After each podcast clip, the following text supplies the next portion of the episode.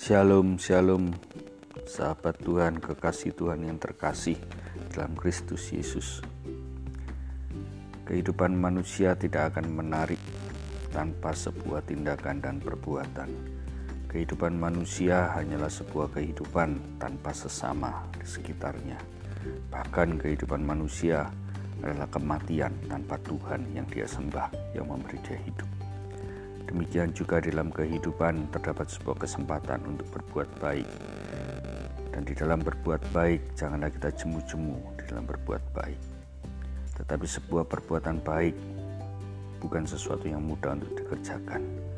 Tetapi firman Tuhan mengajar setiap orang dikenyangkan dengan kebaikan oleh karena buah perkataan dan orang mendapat balasan daripada yang dikerjakan tangannya.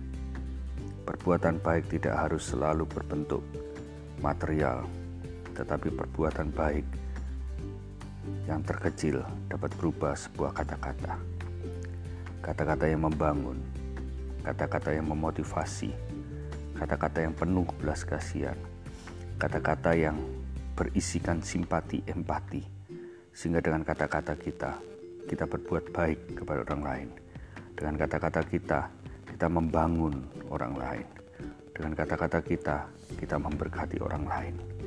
Seperti halnya Tuhan, dengan kata-katanya, membangun kehidupan saudara dan saya menjadi hidup dan menarik.